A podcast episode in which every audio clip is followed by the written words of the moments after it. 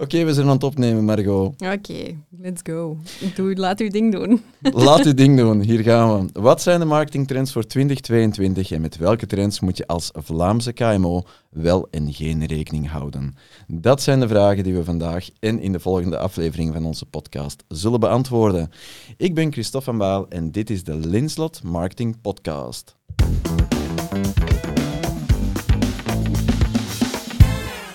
Alright, beste luisteraars, Margot van Linslot hier. Ik zit hier dus samen met mijn collega Christophe en vandaag bespreken we ja, de marketingtrends voor 2022. Ja, klopt. En dan vooral die trends waar je als Vlaamse KMO echt rekening mee moet houden. En misschien ook vooral welke trends nog niet vandaag. Hè? Ja, want er zijn best wel wat trends die de ronde doen, hè Christophe? Ja, dat is altijd zo bij het begin van het jaar. Maar laatst las ik in Forbes nog een citaat dat mijn mening hierover mooi samenvat. En dat citaat ging als volgt.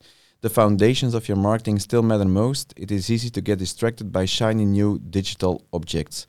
Uh, marketers love new trends uh, and to be on the leading edge of new technologies and platforms. Yet the truth is that the majority of business growth still comes from the foundational tools in digital marketing. Oké, okay, klinkt heel mooi, maar nu? Dus, dus? Uh, ja, dus het is zeker als Vlaamse KMO of als Nederlandse MKB, want dat is hetzelfde, met een beperkt budget slim om eerst je basis op orde te hebben voor je aan de trends van het moment waagt. Anders kun je al heel snel investeringen doen die ja, snel, niet snel genoeg geld opbrengen en daardoor je cashflow onder druk zetten met alle gevolgen van dien. Mm. Oké, maar met welke marketingtrends moeten Vlaamse KMO's aan rekening houden en met welke nog niet?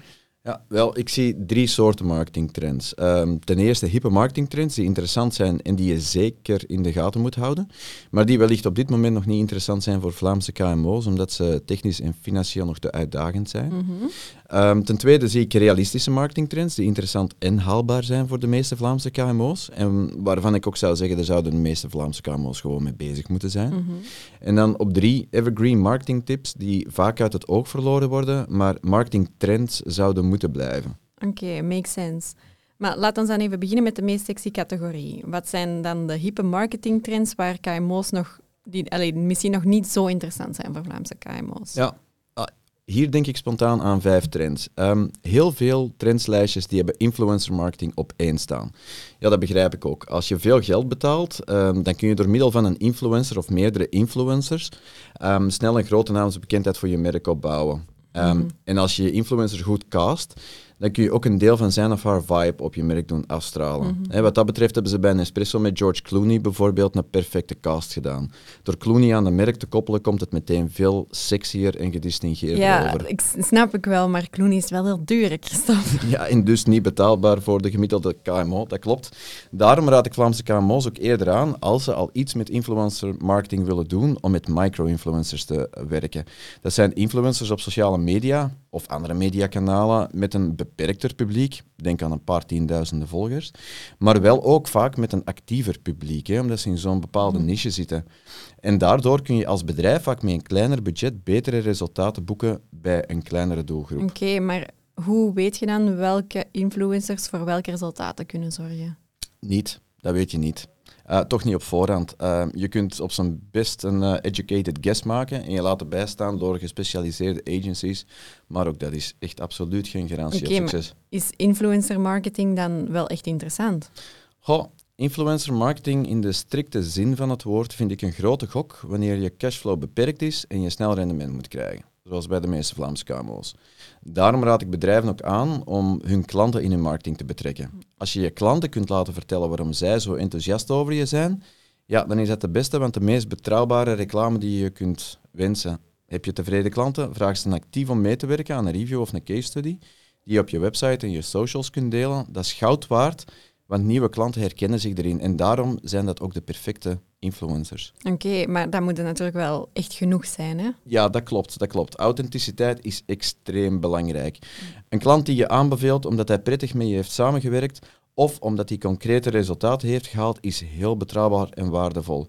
Een uh, bekende Vlaming die puur vanuit eigen initiatief op sociale media een product in de kijker zet, ook. Zolang dat product uh, bij die bekende Vlaming past, bijvoorbeeld. Maar nu, uh, om het zo maar te zeggen, een Romelu Lukaku die in 2020 in Italië Maseratis promoot en in 2021 in Engeland Crocs promoot, uh, dat gaat er bij mij niet in. Hoe hip dat die rubberen slippers ook willen zijn. Ja, dat, uh, dat begrijp ik. Dus eigenlijk samengevat, Je moet vooral investeren in influencer marketing als je het financieel aankunt en eigenlijk liever eerst in good old-fashioned word-of-mouth marketing en influencer marketing via micro-influencers. Ja, dat is uh, heel goed samengevat. En ik zou er nog aan willen toevoegen, uh, meet, evalueer en optimaliseer je investeringen en partnerships voortdurend. Don't settle for second best. Uh, zeker niet wanneer je een beperkt budget hebt. Oké, dus dat voor influencer marketing. Mhm. Maar wat else dan? Wel, ik zie ook vaak uh, in de trendslijstjes live streaming voorbij komen. Ofwel uh, met een video live gaan op sociale media zoals LinkedIn, Facebook en Twitter. Um, dat is natuurlijk heel interessant. Trouwens, het hoeft niet alleen uh, video te zijn. Hè. Je hebt sinds kort ook Clubhouse met, met live audio. Um, dat is heel interessant, livestreaming. Eén, als je een sterk verhaal kunt vertellen en verbaal sterk bent. Mhm. Twee, als je atrem bent en meteen kunt antwoorden op vragen of opmerkingen van je publiek. Mhm. En drie, als je tegen een stootje kunt, want niet iedereen is even lief op internet. Ja, daar zeg je zoiets. Dus ja, niet voor iedereen weggelegd dan. Goh, dat denk ik niet, nee. Hoewel de mogelijke voordelen van livestreaming groot zijn. Hè. Um, aan de ene kant, sociale media die geven live uitzendingen heel veel aandacht voor, tijdens en na de uitzending waardoor je een grotere zichtbaarheid voor je merk creëert dan met content die je op je tijdslijnen of in je stories bijvoorbeeld post. Ten tweede, je kunt een hele sterke band met je publiek opbouwen. En je verlaagt de drempel enorm, waardoor je volgers echt met jou kunnen praten. Hm. Je kunt ook een hele sterke autoriteit worden op je vakgebied. Jij hm. bent de expert van je verhaal. Ja, en tot slot, uiteindelijk is livestreaming ook technisch heel eenvoudig geworden. Hè. Het zit ingebakken in sociale media zoals Facebook, LinkedIn en Twitter. Um, ja, de functionaliteiten zijn er, je moet ze alleen maar willen gebruiken. Oké, maar waarom moeten Vlaamse KMO's dan eigenlijk nog niet inzetten op livestreaming? Hm, ik zeg niet noodzakelijk dat Vlaamse KMO's dat nog niet moeten doen. Ik denk dat ze eerder bewust voor moeten kiezen of ze het wel of niet doen. Ah, hè. Een minutieus uitgeschreven livestream bijvoorbeeld, eh, die komt al snel heel fake over. Um, een slecht voorbereide livestream is weinig interessant en in het slechtste geval zelfs mm. gênant, want kan je nog blijven achtervolgen. Mm Dus weet waaraan dat je begint. Heb je er de tijd, de kennis en het lef voor, ja, ga je goddelijke gang. Ontbreekt een van die zaken, ja, denk dan nog even na uh, en leer van de andere bedrijven. Kijk hoe zij het doen en uh, wat jij ook kunt doen en vooral niet moet doen. Oké, interessant. Um, voor welke marketingtrends moeten KMO's dan best nog passen? Ja, ik heb nog opgeschreven zogenaamde experiential marketing. Mhm. Dat is marketing waarbij je doelgroep wil verrassen met een coole ervaring. Al dan niet met virtual reality of augmented reality. Mhm.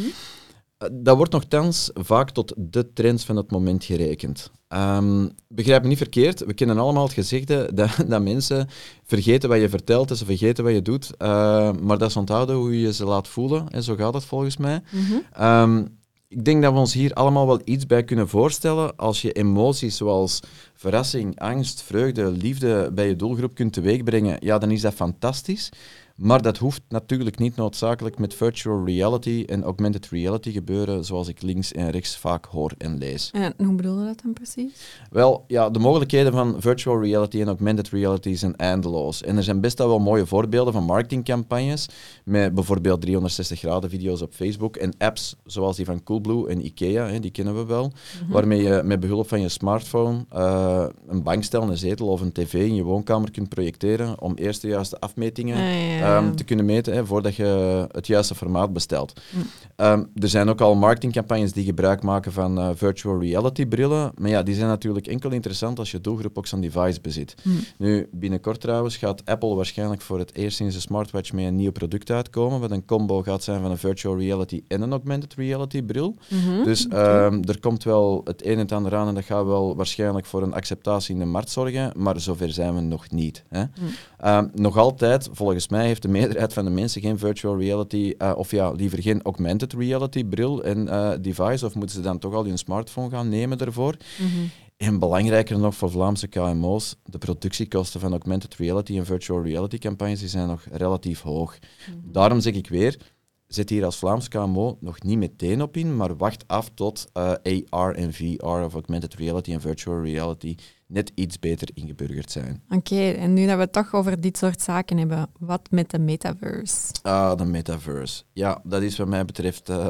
ja, echt de next big thing. Ja, explain.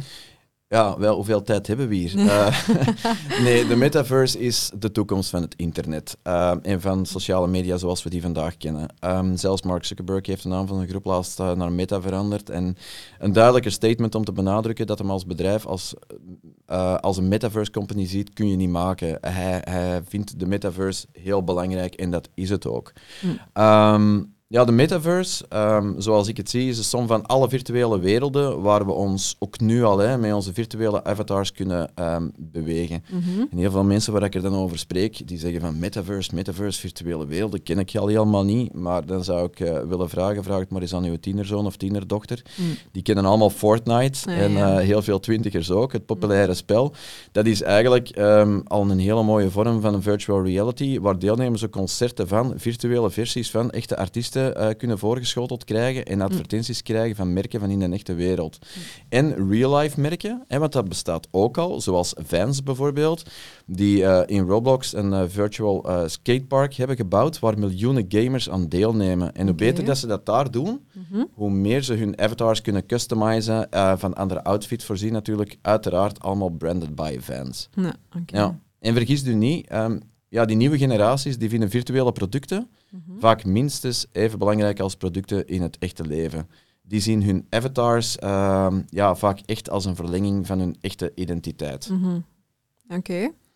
Um, ja, zo heeft Nike bijvoorbeeld onlangs nog een uh, virtuele sneakerstore opgekocht om virtuele sneakers in virtuele werelden te gaan verkopen. En Hermes bijvoorbeeld, het luxe merk, en met onder meer handtassen, die hebben voor, um, twee weken geleden, geloof ik, nog een uh, rechtszaak aangespannen tegen een Amerikaanse kunstenaar die een virtuele replica van een Hermes handtas, volgens hem een digitaal kunstwerk, jawel, tegen een prijs heeft verkocht die een veelvoud was van de handtassen die dat je in een echte uh, Hermes winkel vindt. Fijn, allee. Ja, zo, zo ver gaan we. En hey, dat, dat is ook niet het enige. Um, de metaverse is oneindig. Hè? Mm. Virtuele werelden stoppen nooit. nooit. Uh, ze gaan we kunnen er blijven bij programmeren. Mm. En die werelden die evolueren natuurlijk ook met alle poppetjes erin. En die poppetjes dat zijn um, avatars van echte mensen. Mm -hmm. Ja, zoals die echte werelden, ook wanneer dat je er niet aanwezig bent.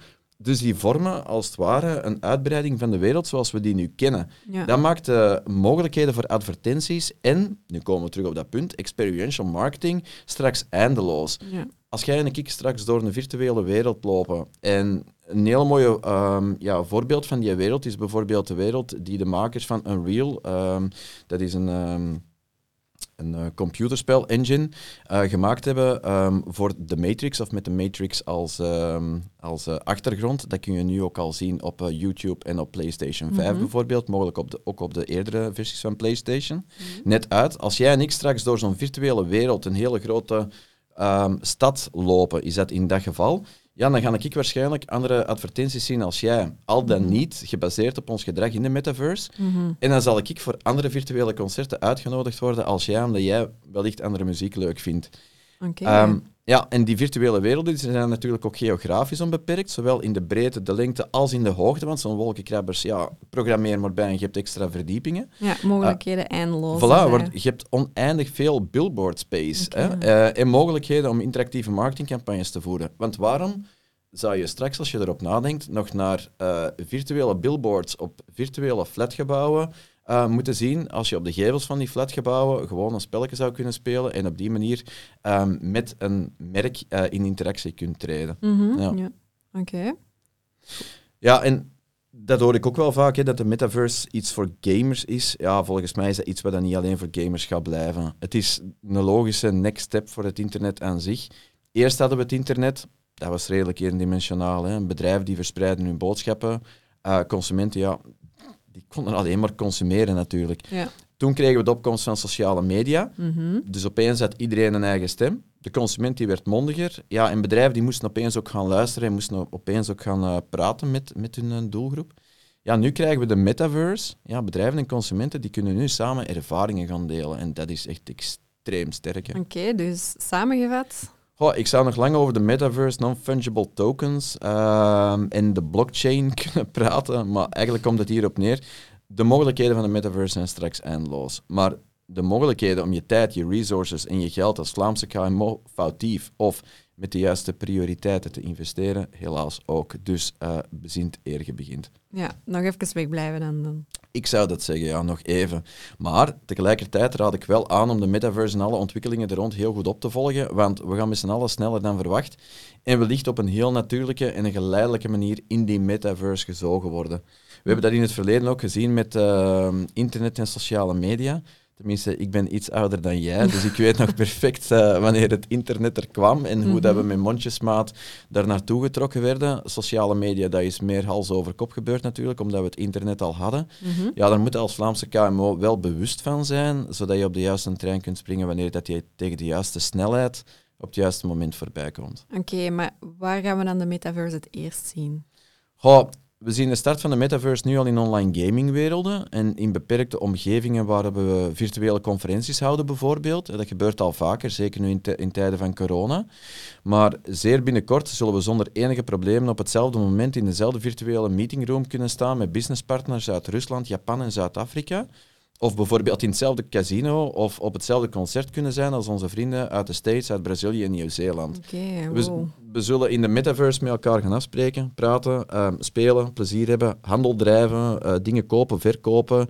Uh, ja, en nog zoveel meer. Ja, nogmaals, onze wereld wordt straks oneindig veel groter. Dat is. Ehm, ja, tegelijkertijd heel moeilijk te bevatten. Uh, anderzijds heel spannend uh, allemaal. En mm -hmm. ja, we gaan het zien wat er gebeurt en hoe snel het er gaat zijn. Ja, ik ging net zeggen, het is echt fascinerend, maar wel echt scary tegelijk. Uh, ja. Als je het zo hoort. Um, Christophe, je zei er straks dat er vijf hypermarketingtrends zijn waar Vlaamse KMO's eigenlijk nog niet aan moeten deelnemen, of eigenlijk mhm. nog niet noodzakelijk. Mhm. We hebben het nu al gehad over dus influencer marketing, livestreaming is voorbijgekomen, um, zaken als VR en AR hebben mhm. besproken en nu de metaverse. Dus wat is de vijfde trend? Wel, ik zou zeggen sociale media. Waarmee ik natuurlijk uitdrukkelijk niet wil zeggen dat Vlaamse KMO's niet op sociale media moeten gaan, wel in tegendeel. Mhm. Maar wat ik wel zie, is dat marketeers de koer vaak snel verleid worden door nieuwe netwerken. Ja. Ehm, we hebben Clubhouse gehad, uh, de Twitter van de radio, zeg maar. Die was opeens enorm hip. Ja, ik durf nu vragen, wie luistert daar nog naar? Ja, er zal een nicheclub voor zijn en misschien pikt het weer terug op, maar echt mhm. mainstream, correct me if I'm wrong, maar is het toch nog niet geworden. Um, dus ik zie daar heel veel potentieel om verbinding te creëren met zo'n live streaming um, um, platformen ook zoals Clubhouse. Maar dat kan voorlopig ook nog op de meer gangbare netwerken zoals bijvoorbeeld naar LinkedIn en Facebook en voor mijn part ook Instagram, Twitter en als je jongere doelgroepen hebt, misschien zelfs TikTok. Oké, maar je noemt nu wel heel veel kanalen op hè, om te onderhouden. Precies, en dat is ook meteen mijn punt. Ik denk dat je als gemiddelde Vlaamse KMO simpelweg geen tijd of middelen hebt om op alle sociale uh, kanalen actief te zijn. Dat is ook volstrekt onzinnig. Het is wat mij betreft veel slimmer om je kanalen te kiezen in functie van je doelen, je doelgroepen en de kennis en de feeling die je zelf natuurlijk als bedrijf met, de, uh, met en van die kanalen in kwestie hebt. Hè. Mm -hmm. Dus begeef je waar je doelgroepen zich bevinden en probeer daar die connectie met je doelgroepen te creëren.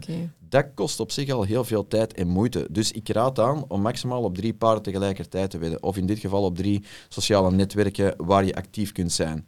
En daarboven experimenteer, meet, analyseer gestructureerd, dus echt met een plan en structureel, mm geef het ook niet meteen op, mhm. zodat je de return on investment kunt blijven optimaliseren of, als het moet, uiteindelijk ook je focus naar andere sociale media of andere media te koer kunt verleggen wanneer daar resultaten uitblijven. Aha, het woord is gevallen, focus, dat horen we hier vaker hè, bij Linslot.